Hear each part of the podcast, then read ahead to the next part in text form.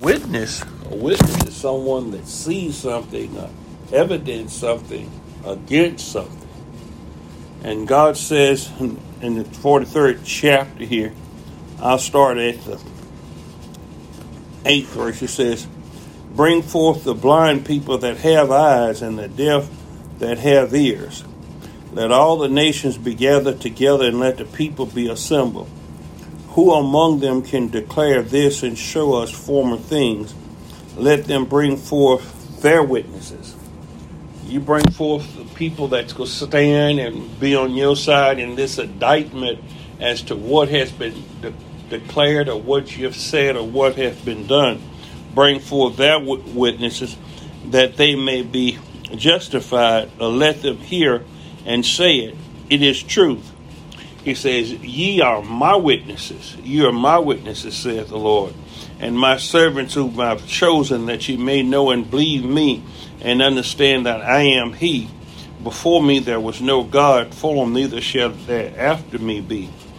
And so God's witnesses are testifying to as who He is, what He is, what He has done, and what He has said.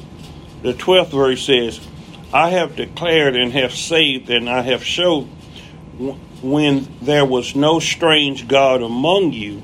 Therefore, ye are my witnesses, saith the Lord, that I am God. You are witness to the fact that I am God. Whether your children, your parents, whether anyone else believe it, you have that testimony that you declaring that this is God, that Jesus Christ, this this is our Lord and Savior, this Jehovah God. This is our God. There's no God beside this God. Whatever you worshiping or whatever you bringing into your life is not God, and that is what you shouldn't be giving.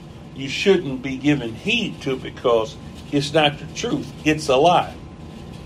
You are His witnesses, and a witness for Christ. Witnesses for Christ. I told you about the Great Commission in Matthew 28 19 where it says, Go therefore and make disciples of all nations. Help the people to learn of me, to believe in me and obey my words. Baptizing them in the name of the Father, Son, and the Holy Spirit, teaching them to observe everything that I have commanded you. And lo, I'm with you always, that is, remaining perpetually, regardless of any circumstances on, on and on every occasion, even until the end of the age you go forth and you testify of me. You present me to the world. And you are a living witness. Your life is a witness because sometimes you could have an an inanimate witness. Remember the stones that the children had as a memorial, as a witness to the battle doing what the tribes won and they thought that they was raising up a separate altar and they said well no the stones this is a witness against you. We notice that god says he called heaven and earth as a witness against us. That's a witness. All of creation uh, is a witness of god. That's why he says if you don't cry out and praise me even the rocks would cry out give me praise or whatever so we're encompassed about by such a great cloud of witnesses. And to understand Jesus' command, we need to examine some other things that he said to the same people. A lot of people say, well, he was just talking to the apostles. I think he was also talking to those that heard him and threw out his word because what he says to one, he says to all. Some may have different authority and powers invested in their offices but as Paul told Timothy, we're to do the work of an evangelist. We're to go about and witness as to what we have seen and what we have heard. And our the word of our testimony is what gives power to the body of Christ. Uh, many today believe that God divinely commissioned everyone who has ever heard or read this command to witness for Christ and make converts to his religion. And uh, that's a philosophy, a question that we throw up in the air. But aren't we all witnesses to as to what we see? That's what they call in the courtroom. They ask a witness, "Did you see what happened? Or did, do you know what happened?" A witness gives testimony to certain events or to what has happened or what they have seen to happen or to what they know. Uh, the apostles is one personally commissioned to deliver a, a message to someone else, just as God Jesus was God's apostle. But he sent out the apostles, but those apostles was to establish the doctrine of Jesus Christ, was to establish his teaching. Those were foundational stones. We shouldn't think that that would be repeated again. It, there are no more apostles. Those 12 apostles, and they talk about the gates that face in the four different directions in Revelation and that it's built upon the apostles. Jesus Christ himself is the chief apostle. So, so far as a title of apostle today or whatever, I don't think there's any more apostles there uh, as such as the office of apostle. Uh, apostle means one that is sent. So a lot of us may be sent, but we wouldn't bear the office of an of an apostle no matter how men try to name put names and things or whatever. But the message of the good news, he had sent us all out to carry forth this good news and bring the good news to the world. And I told you, that good news is a warning message. It's a wake up call to God's people to bring them to consciousness, to cause them to start thinking and to be quickened and made alive because with that message, with the gospel message, it quickens or makes people alive that it brings about faith. That's how faith comes through the hearing of the word of God. So to some people, it germinates that word that you, you hear the people say the word is the seed of God. It's a seed or whatever. But when planted, that word brings forth faith in our lives. Because faith cometh by hearing and hearing the word of God, the actual what God has said. That's why it says, Blessed are those that believe on you through their word. Whose word? The apostles' word, as to what the apostles testified and taught and preached. A lot of people say it's the apostle creed. So that body of doctrine which the apostles said, and that's one cumulative body of instruction, and there's no other doctrine out there that can be brought into the church, but because the apostles was able to put together scripture and, and what the apostles did, so you can't add unto the word of God. That's why I say there are no more apostles. If there was an apostle here now, if there was a apostles alive today, they could make scripture, their word would be as scripture was because that's what the apostles' word was. It was the scriptures as we know them. They wrote and penned the scriptures. They carried forth his message. It is up to us to do the works, and faith causes us, a faith has works. A faith without works is a dead faith we look at Mark, the seventh chapter, the 32nd verse. He says, And they bring unto him, that is, they brought unto Jesus Christ, one that was deaf and had impediment in his speech. And they beseeched him to put his hand upon him. The phrase they brought him describes others presenting a man to Christ. And that's what we try to do is bring others to Christ or present others to Jesus Christ we can't change who you are, what you are, uh, what you're doing in your life or whatever. But there is one who can, that is Jesus Christ. If I can get you to hear or follow or, or produce you to Christ because we can't physically bring you to Christ now because it's the Spirit that's in the world. It's the Holy Spirit, the Comforter has come. Jesus has left. So we can't be physically brought to Christ but we can physically bring the word of God unto someone, and your faith is what engenders the action that happens unto you after that. In other words, he told the woman that her faith had made her whole. Her faith had healed you. There's some that have faith to be healed. that that is that it be unto you according to your faith, but it also must necessarily be a part of God's will. That's why I say, if you're willing, that it can be so, that these things happen. From this, we can learn several lessons of service. Those who presented the man to Christ were involved in a work, and everyone should emulate that is, leading people to Christ as a solution to their needs, whether it's financial, physical, sickness, whatever the problem is, Jesus is all you need. Christ is the answer. If I can get you to, to, to follow him or to listen at him, that he is that advocate with the Father that can intercede on your behalf to get things done in your life, and that's whom you must believe on. That is Jesus Christ.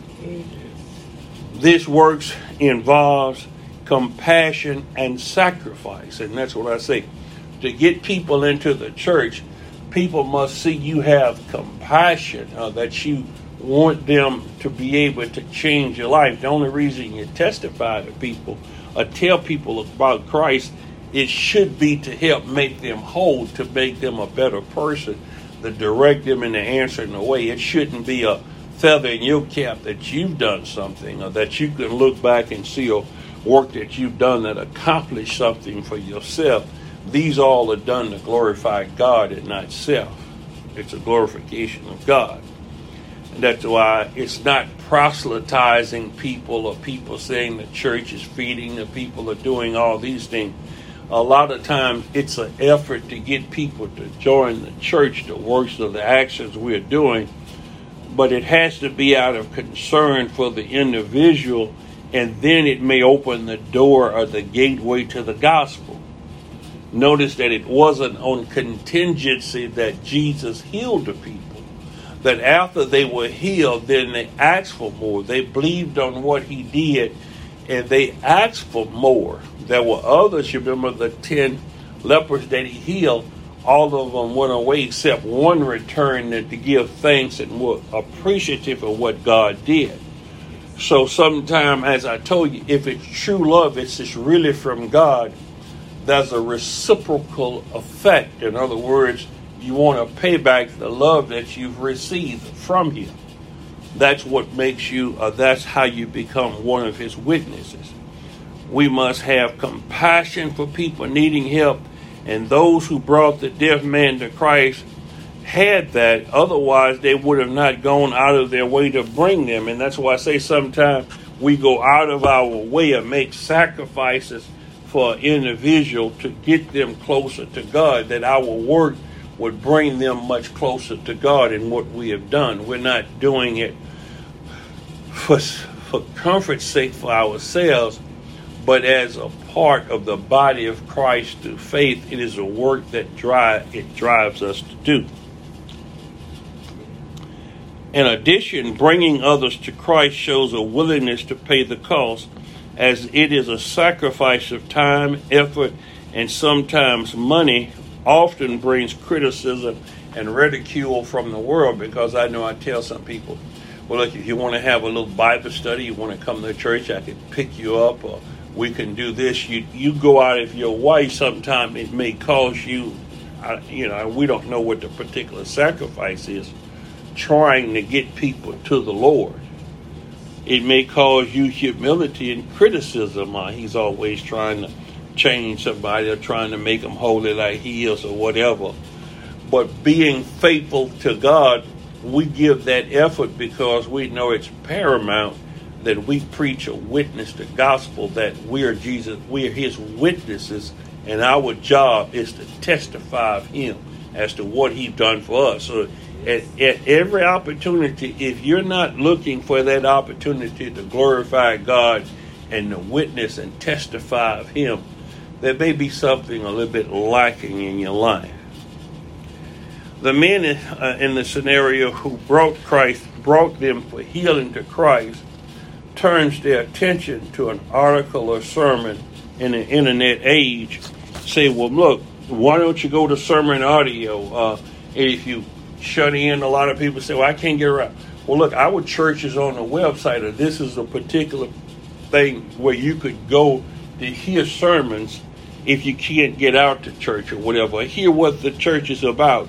Hear preaching or teaching, and you direct them to the website, our website, to hear the Word of God. It's a lot of ways in which we can have a spiritual solution to people's problems, not just invite them into our church, but say you need to actually find a church. You need to be in a place that worship God. You need to lift up God or whatever. While these efforts can lead people to Christ, the most effective way to be a true witness of God's way of life is by living righteously yourself, that you be a living example, that they see your way of life, your manner of life. That's what the thief on the cross, he seen Jesus and he realized that this man must be the Son of God. From the way he acts, that's what I say. Sometimes our testimony is our life. That's why I say, are we living witnesses of Jesus Christ? That's why we can't be quick to get angry. We can't be quick to be argumentative because people see that and wonder what kind of Christian you are. That you're ready to fight with your brothers and sisters, or that you don't take the low road. You remember they say some people take the high road and you take the low road or whatever, you sometimes take people saying all manner of things about you and you don't defend yourself or whatever. The reason a lot of us don't do that now is because the world and the Christians in this day say that you're a coward or you naive or something if you don't do that. So we're not true witnesses of Jesus Christ we're attempting to please man or we're being shaped and formed by the world. Christ's disciples is, is quite the opposite. It's quite the contrary. You would have to go out of your way to provoke a fight, uh, argument from Jesus Christ people, and then the argument would be that you be angry and sin not. They may upset you or whatever, but you're not just going to voice it and holler and scream and fly all off the handle and get somebody told or whatever, that's a sign of an immature Christian. That's a sign that can be a bad witness for Christ. That's why he told David that his punishment would be that the sin would never leave his house, that violence would never leave his house, because by his actions and doing what he did with Bathsheba and having Uriah killed, it caused his name to be blasphemed among the Gentiles. Are your ways and your actions and the things you're doing causing others to see a defective Christ?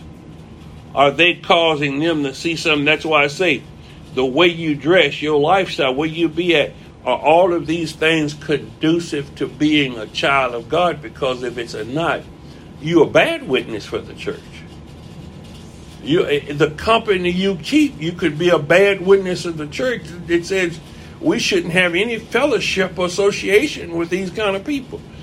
But if that's all you do it, you're not converting the wayward people or the sinners that are around you, or you're not trying to bring God into their lives, but that's just your social interaction. You know, they just come over your house to talk and eat and, and have fellowship, not Christian fellowship, but in part of living their lives or whatever. So you're not seeing, seeking a segue to witness about Christ or to tell them about Christ. So they're comfortable around you or whatever because you're not a true witness of Jesus Christ. Because they can tell you things they're doing, a way they're living, and you're not giving that warning message. You're not saying now, you have one child, you know, the life you're living, you have to leave that life Yes, I can't continue to, to, we can't continue to mingle like this. I can't continue to do these things with you or whatever because I'm preaching or teaching repentance by what I live and do. I can't facilitate you living a contrary way to God.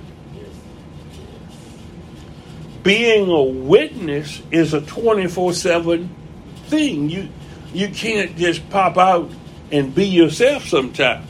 Your body is no longer yours, your conduct, everything you have now is dead to self and it's to glorify God. Uh, here's some of the things. It says Psalm 37 and 30.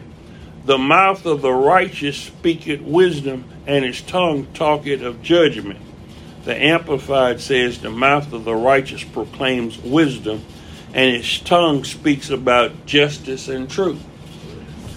So when you come over, my conversations and things, the majority of it can't be about television and the love affairs that's going on on the soap opera, some movie star's life, or this and that, that. I can speak contrary to their lives that they're not living to God. I can be a detriment. I can point out that that's not right. Everything I speak has to be with wisdom and truth. That's that's part of who I am, speaking the wisdom of God, because we can't be given the vain talk and just any kind of discussion of things because it's not redeeming the time.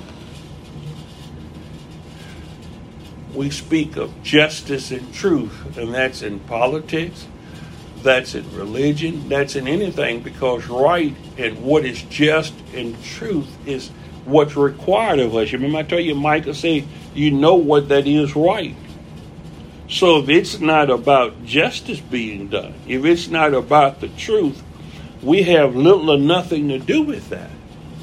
Because it's not building us up and it's not building our character up and it's not putting you on the edge that we have to depart from this, that this can't be part of the kingdom. We're trying to eliminate this conversation, these kind of conversation. We're trying to eliminate this altogether. This has to be as chaff. It has to be, the wind has to blow this away.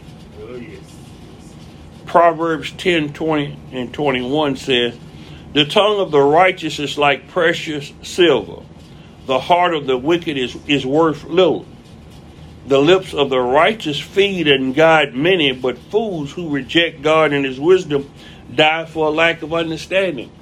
When people come into your presence, do they most of the time expect to hear something that's of value, something that they need to hear, something that would profit them, uh, uh, give them, enlighten them some, to, to wisdom? Or is it just you babbling about something? You know, babbling is just speaking something that's vain and unprofitable or incoherent or something that's just confusing. It's like the Tower of Babel, and you're just talking, and it's nothing coming out. It's just jumble. It's just foolishness. the Living Bible says, when a good man speaks, he is worth listening to, but the words of fools are a dime a dozen. In other words, do people pay attention when you say something or speak? Or do people start doing something else or listening or not paying attention because, like they say, the words of a fool is dime a dozen. You may be repeating something I said or whatever you're doing or whatever because, but it's not worth anything to me because sometimes when something is said, you don't have to keep re-saying that same something sometimes you let it penetrate in. I don't need you reiterating this and reiterating that to me. That's going over the same course of ground. A godly man gives good advice, but a rebel is destroyed by the lack of common sense. Uh, Old Testament usage of the word witness, the Old Testament usage of the word witness. A witness who withheld the truth shared in, in the guilt of whatever offense it was. Now you hear people going around about not snitches and not saying anything. But did you know it was your job, and that's what we have about civilization now, how it has changed? But if you saw something, God held you to account to report or witness about what you saw. But now that could be deadly to your health. That could be very dangerous to speak on a matter or say what you said. The police always something happens and there's no witnesses, nobody to tell because everyone is afraid. That's a society that has to disappear because it's anti God. It's against God because if you've done something and something happens and I see it, I should say something. Leviticus 5 and 1 says, if anyone sins after he hears a public adjuration, that is a solemn command to testify when he is a witness, whether he has seen or otherwise known something, if he fails to report it, then he will bear his guilt and be held responsible. So that's what it was when uh, the high priest adjured Jesus and says, Are you the Son of God? That's when he answered because it was a juration. That's why in the courts, if you're a witness, they ask you, What did you see or what did you hear? Through the courts of God, that's necessary that you answer what you've seen. Uh, you'll you'll be held guilty for that. And if you don't state it right, if you state the wrong thing, that's a sin against the eighth, I think it's the seventh or eighth commandment. There should not bear false witness. That's bearing a false witness. We must be true witness. Slanderous reports and meddlesome witnesses were forbidden. Exodus 20 and 16 says, You shall not testify falsely, that is, lie or withhold or manipulate the truth against your neighbor or any person. Exodus 23 and 1 says, You shall not give a false report. You shall not join hands with the wicked to be a malicious witness that is promoting wrong and violence. And that's what this nation has to be destroyed, or the world has to be destroyed. And God's coming in and redeeming his people because he's making them aware of their responsibilities, or should I call them obligations, as witnesses of God, these are your responsibilities, these are your duties, this is what you should be doing. That's why it says the kingdom of the government of God, when it comes to earth, we're looking for that justice to happen. We're looking for people to be punished for the thefts or the killings or the things that they're doing that's not according to God that they be passed away, that God would take them away. That God would remove all such doings because for the kingdom of God, we're looking for His will to be done here on earth. That means justice have to be throughout the earth. Those that are not conforming or being transformed, they're being removed. That's why He says, "Fret not thyself because of evil doers," because these people love darkness rather than light. They continue and they hold on to their sin. They're not mortifying the deeds of the body. So a witness has to be a reliable and a truthful witness. He has to be faithful. Jesus Christ calls himself in the book of Revelations the faithful witness. We have to be found faithful. Witnesses in the Old Testament was part of the first executioners. Deuteronomy 13 and 9 it says, Instead, you shall not certainly, you shall most certainly execute him. Your hand shall be first to be raised against him to put him to death, and afterward the hands of all the people. Where did I pull that out? Out of what context did I pull that out of? The 13th chapter of Deuteronomy. Do you realize that we're talking about if your brother, uh, if your son, or anyone in your family is a false, as presenting a false God unto you, that are trying to get you to worship a God that the Lord God hadn't recognized that He's not a true God or whatever, that you should be the first one to help put him to death. That's Old Testament. It, it, we, we're living in the New Testament now, so God works it out that this person is put to death. That's why I say, Your enemy shall be those of your own household. So if your spouse or your children that join some other church or whatever, and this is not teaching of the true and living God or whatever, you shouldn't be surprised if God put that person or that individual to death. That's why you have to witness of the true God and warn people that that's not of God. That's not part of the Word of God. The consequences of that is is the wages of death. That, that because that is sin to teach other than the true God.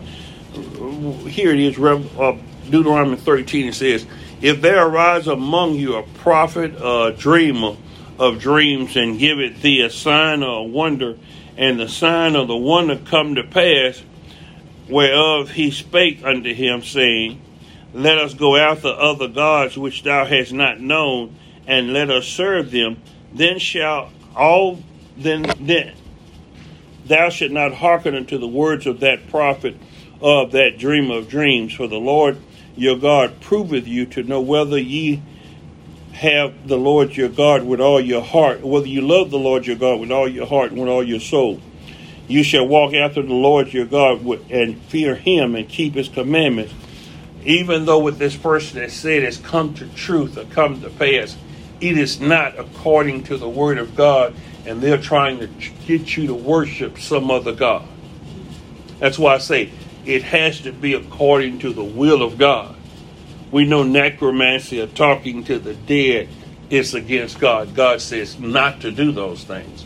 So going to seances and talking to the spirits of the dead or whatever, we know that that person is not of God.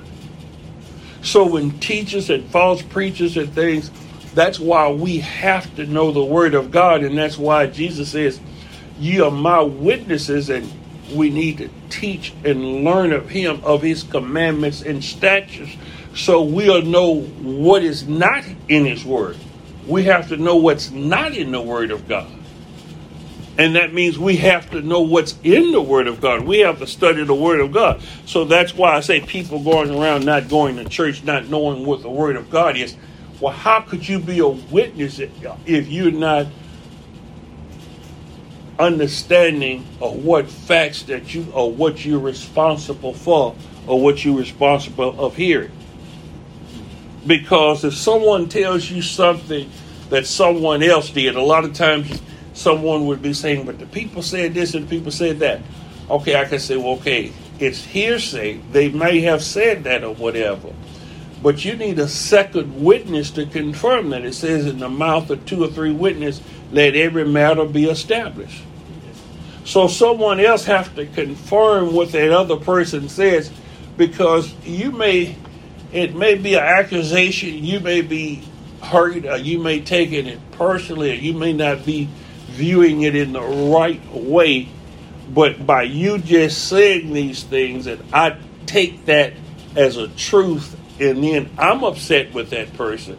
I'm not being fair to that individual or whatever. That's why it says, in the midst where, wherever two or three are gathered together, I'll be a, a God in the midst of them where those two or three people have to be deciding on a godly manner for God to give them the right answer, the right thing. They can't be just their opinion, two or three people gather together against someone and their opinion, and then God's going to go along with that opinion. That's not how the Word of God works. That's not how witnesses and evidence and true works. And that's what he's trying to eliminate here. Uh, the testimony of a witness in the Old Testament was a very serious matter. And that's what I say. Nowadays, we just say anything or do anything, and there's no consequences to what we're doing. And the nation have become not a nation of the rule of laws because we're laxing the laws. We're letting all a lot of things slide. There's a great injustice in the nation that causes other people to wax evil and do even worse because we're not punishing the evil doer. That's why when God gave the law, what happened, you remember, there was no law at one time. The law came before Moses. But the, God gave the law because people were doing what? They were transgressing his laws. There were no common decency. There was no right the people were doing things, and God says, okay, well, let me show you what you're doing wrong. This is what my law states. No wonder the people are so adamant or wanting to get rid of the law of God and saying they're not under the law because they think under Jesus Christ, He says He came with grace, mercy, and truth and forgiveness. They feel that they could do anything. People say, well, Jesus died for our sin so that they're forgiven for anything they do they do to you. They don't have to change their life. There's no repentance. They feel that they can do anything because Jesus Christ forgives sin. And he says, forgive and love your enemy and do all these things.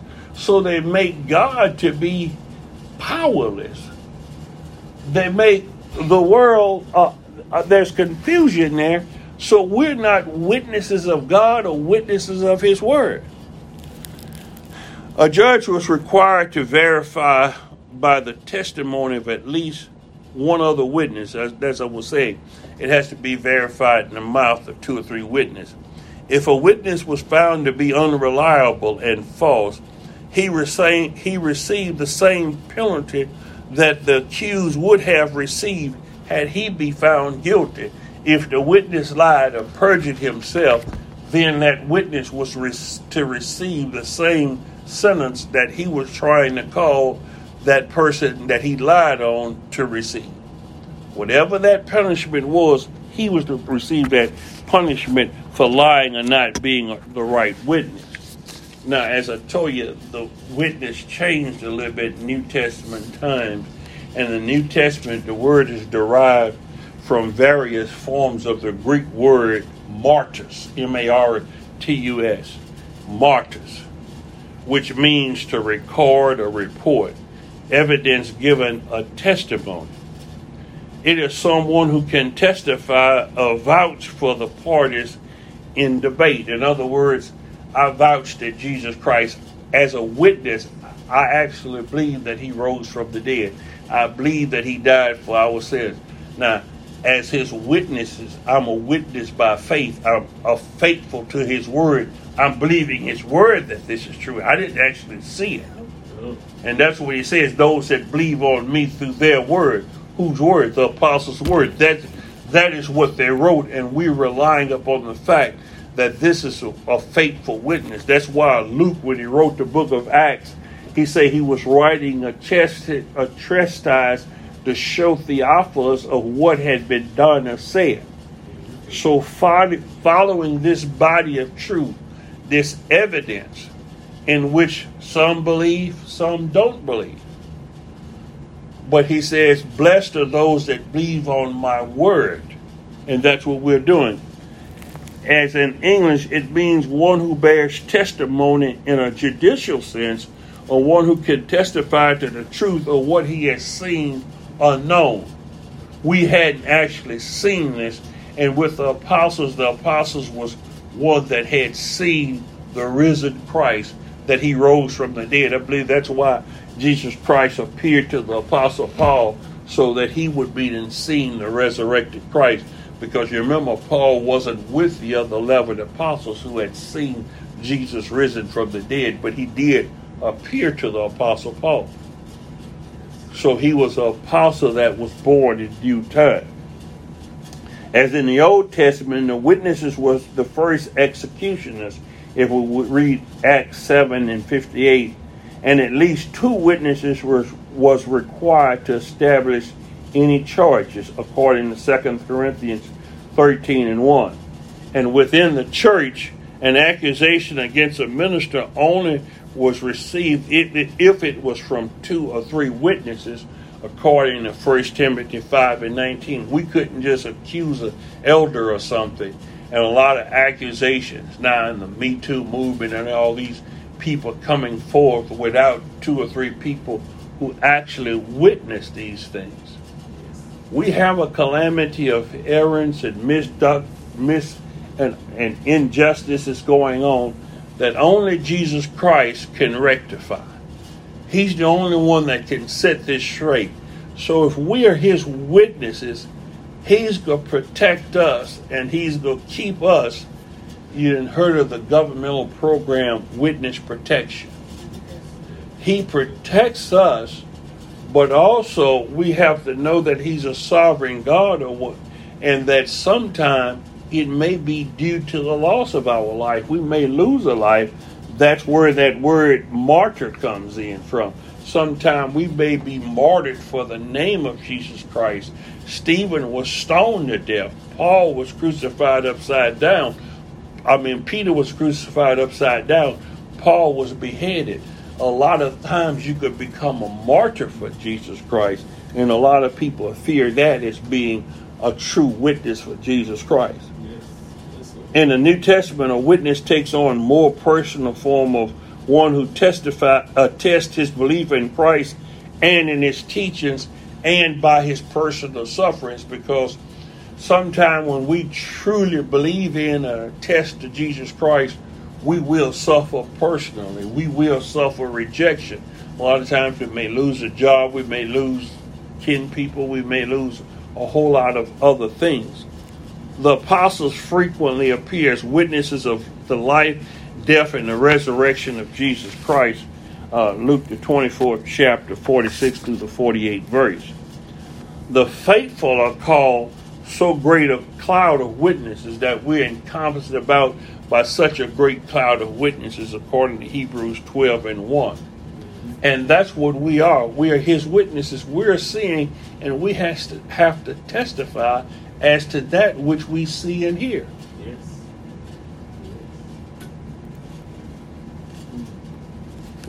In Jesus Christ, in the letter in the book of Revelations to the Laodiceans, Revelations 13 and 4, Jesus himself is referred to as the faithful and true witness, the faithful and true witness.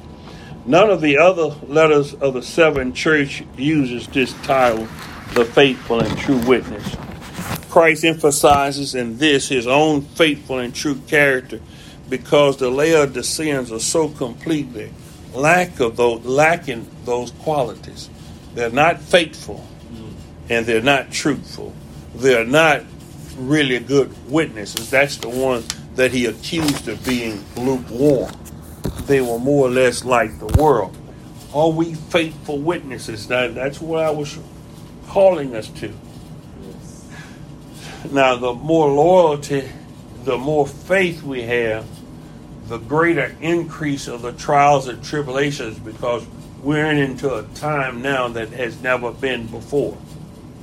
I think the world is entering into that time of great tribulation. Christ's example to the Laodiceans shows that to be a fitting witness of God, one must be faithful and one must be true. That he is spiritually reliable and accurate. In other words, we must know the Word of God and study the Word of God, rightly dividing the Word of God, because it's bad to testify to something that you don't know to be true that somebody else may know, but you might not know. You know, a lot of people know of Christ, but they don't know Christ. They don't know, they hadn't suffered, they hadn't been through affliction. And persecution sometimes causes them to lose their witness. Loss causes them to lose their witness fear of man causes them to lose their witness. You may be about to lose a marriage that you didn't had 30 or 40 years. You may about to be a lose your relationship with your parents or your children or something. But if it's for Jesus Christ, you may have to count that as loss and not compromise your principle or your belief. You must be faithful to God. There's a choice you have to make. And that's what I say. We're not realizing that these choices and these things are real in our everyday life, and we fail to see the significance of it. It's just as Moses was building to the ark. He wasn't very great. Only his family was saved, and that's more than a lot of us can say today because a lot of us, our whole family, are not saved or we don't believe they're saved. But at least Noah's sons and daughters, his, his children were saved with him on the ark. Those eight souls, those souls that were saved on the ark. But he didn't win a whole lot of people. So a lot of people today judge faithfulness uh, of being a witness for God by success and accomplishment, how much you accomplish. In other words, how large your church is, how many people you got following you what do you have? What do you have materially? They have a different way. In other words, they judge by sight what is seen. But if you're faithful to God, you know that you may not have anything in this life, but you like you may be like an iceberg. You may just see me in the midst of the water. You may just see me as a little something out there alone. But underneath, underneath the surface, the largest structure that I have in God, I'm rooted and grounded in God, and there's so much I'll have in the next life. Yeah. I've given up so much in this life, the sacrifices, the things I, it's not to be compared to the treasures I have laid up in heaven. So we're seeing people that has treasures in this life, and those things must moth and rust, will corrupt and erode. But that which I have laid up in heaven is eternal. See, that which I'm building toward as a witness for Jesus Christ, we know He's able to keep that which we've committed unto Him. And that's why we commit our family to Him, we commit our lives, we commit everything to Him. He's able to keep it better than we are. A true witness of God is, ref- is a reflected example of the life of Christ in word and in behavior. That's what a true witness are. So when he say, "Ye are my witnesses," we have to testify and know that that's the only living and only true God. There's but one God and He's the creator. And that we have to follow His example in behavior and manner of life. The church's witness, the church's witness. In the book of Revelation uh, 12 and 11, John records that the saints overcome Satan by the blood of Christ that shed for the forgiveness of our sins and by the word of their testimony. How do you overcome? by the word of your testimony, by the word of the test your testimony, and by the blood of Jesus Christ. So He shed His blood for us. He said He was our Redeemer. He wasn't going to ever leave us or forsake us. So now that we're covered by the blood, all we have is our testimony. That's how we overcome is by our testimony and of Jesus Christ uh, Revelation 12 11 says, And they overcame him by the blood of the Lamb and by the word of their testimony, and they loved not their lives unto death. Uh, Amplified reads, And they overcame and conquered him because of the blood of the Lamb and because of the word of their testimony, for they did not love their life, and they renounced and they renounced their faith even when death. They didn't renounce their faith. They didn't love. It's like Daniel being thrown in the lion's den. I'm praying and I'm looking unto God. I won't stop doing that. You can do what you want to do to me. I'm going to live for Jesus, and this is the life I'm going to live. I have to die trying to live. I'm not going to give up. I'm not going to turn back. That's what a true and faithful witness is. He's already counted the cost, and it may cost him everything, but he's willing to sacrifice everything. So you need to count the cost before these things happen. And the kingdom of God, the saints will always co- continue to be witnesses of God's way of life.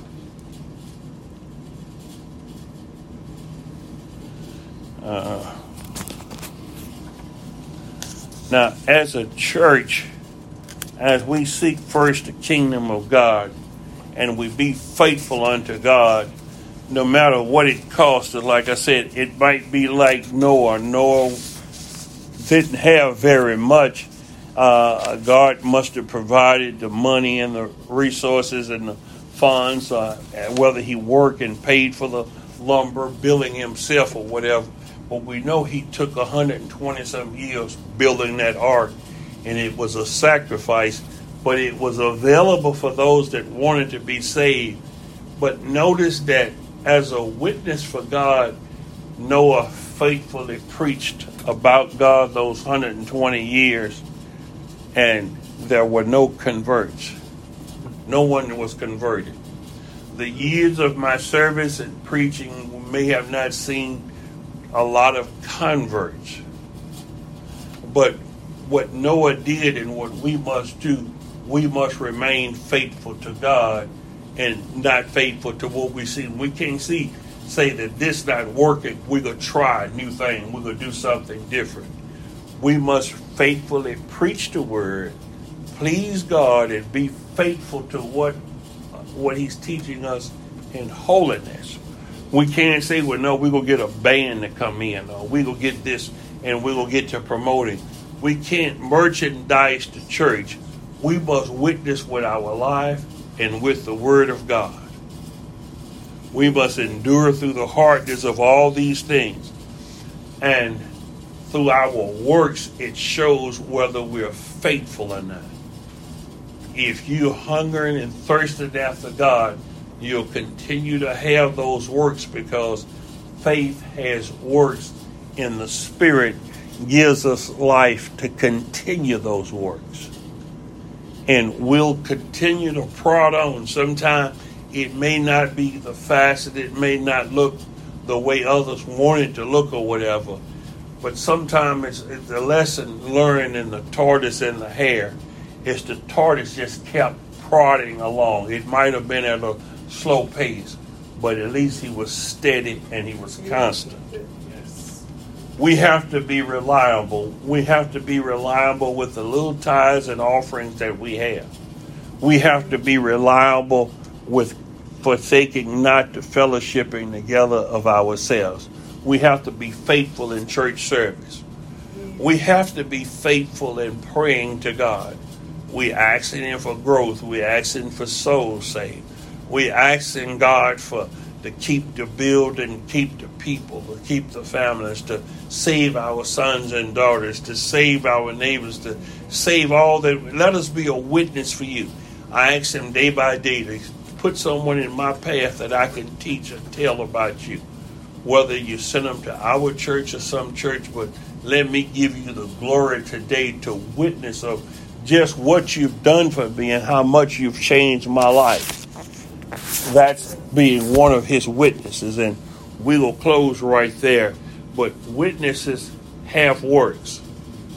And to be a witness for Jesus Christ, it's all about Christ and what he's done. So if we learn that we are vital to God, that we very important to God, but we have to see ourselves. We see ourselves as insignificant, but we're significant unto God. We really mean something to Him. And so, as a witness, we can't, you remember I told you about witness protection or whatever.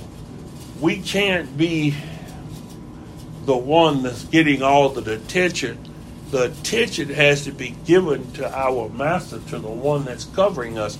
It has to be given to Jesus Christ. We're not trying to get a reputation. We're not trying to be heard of or honored. It is Him.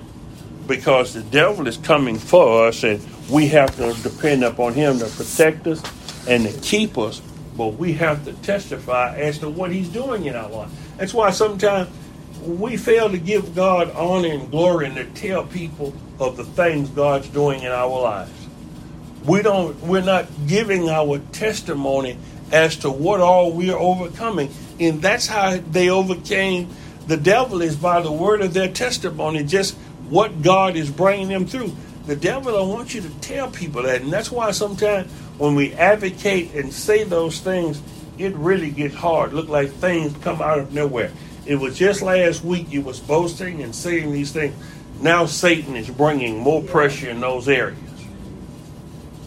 Because he don't want you giving God the glory. He don't want you saying that God is winning the battle. So as his witnesses, we have to be lights in the world. If we're his witnesses, we have to give testimony to that greater light. You never see the moon trying to overshadow the sun. The sun is the greater light, and so we're the lesser lights. We're the moon, and he's the sun. And through the sun, he sets us free. But that sun reflects on us and causes us to shine. You know, the, the sun, the moon doesn't have anything, it reflects the sun. It, it doesn't illuminate anything, it's a reflection of the sunshine. The, the moon gives no light, it's a reflection of the sun shining on the moon. Stairs. Heavenly Father, as we come before you this day, Lord.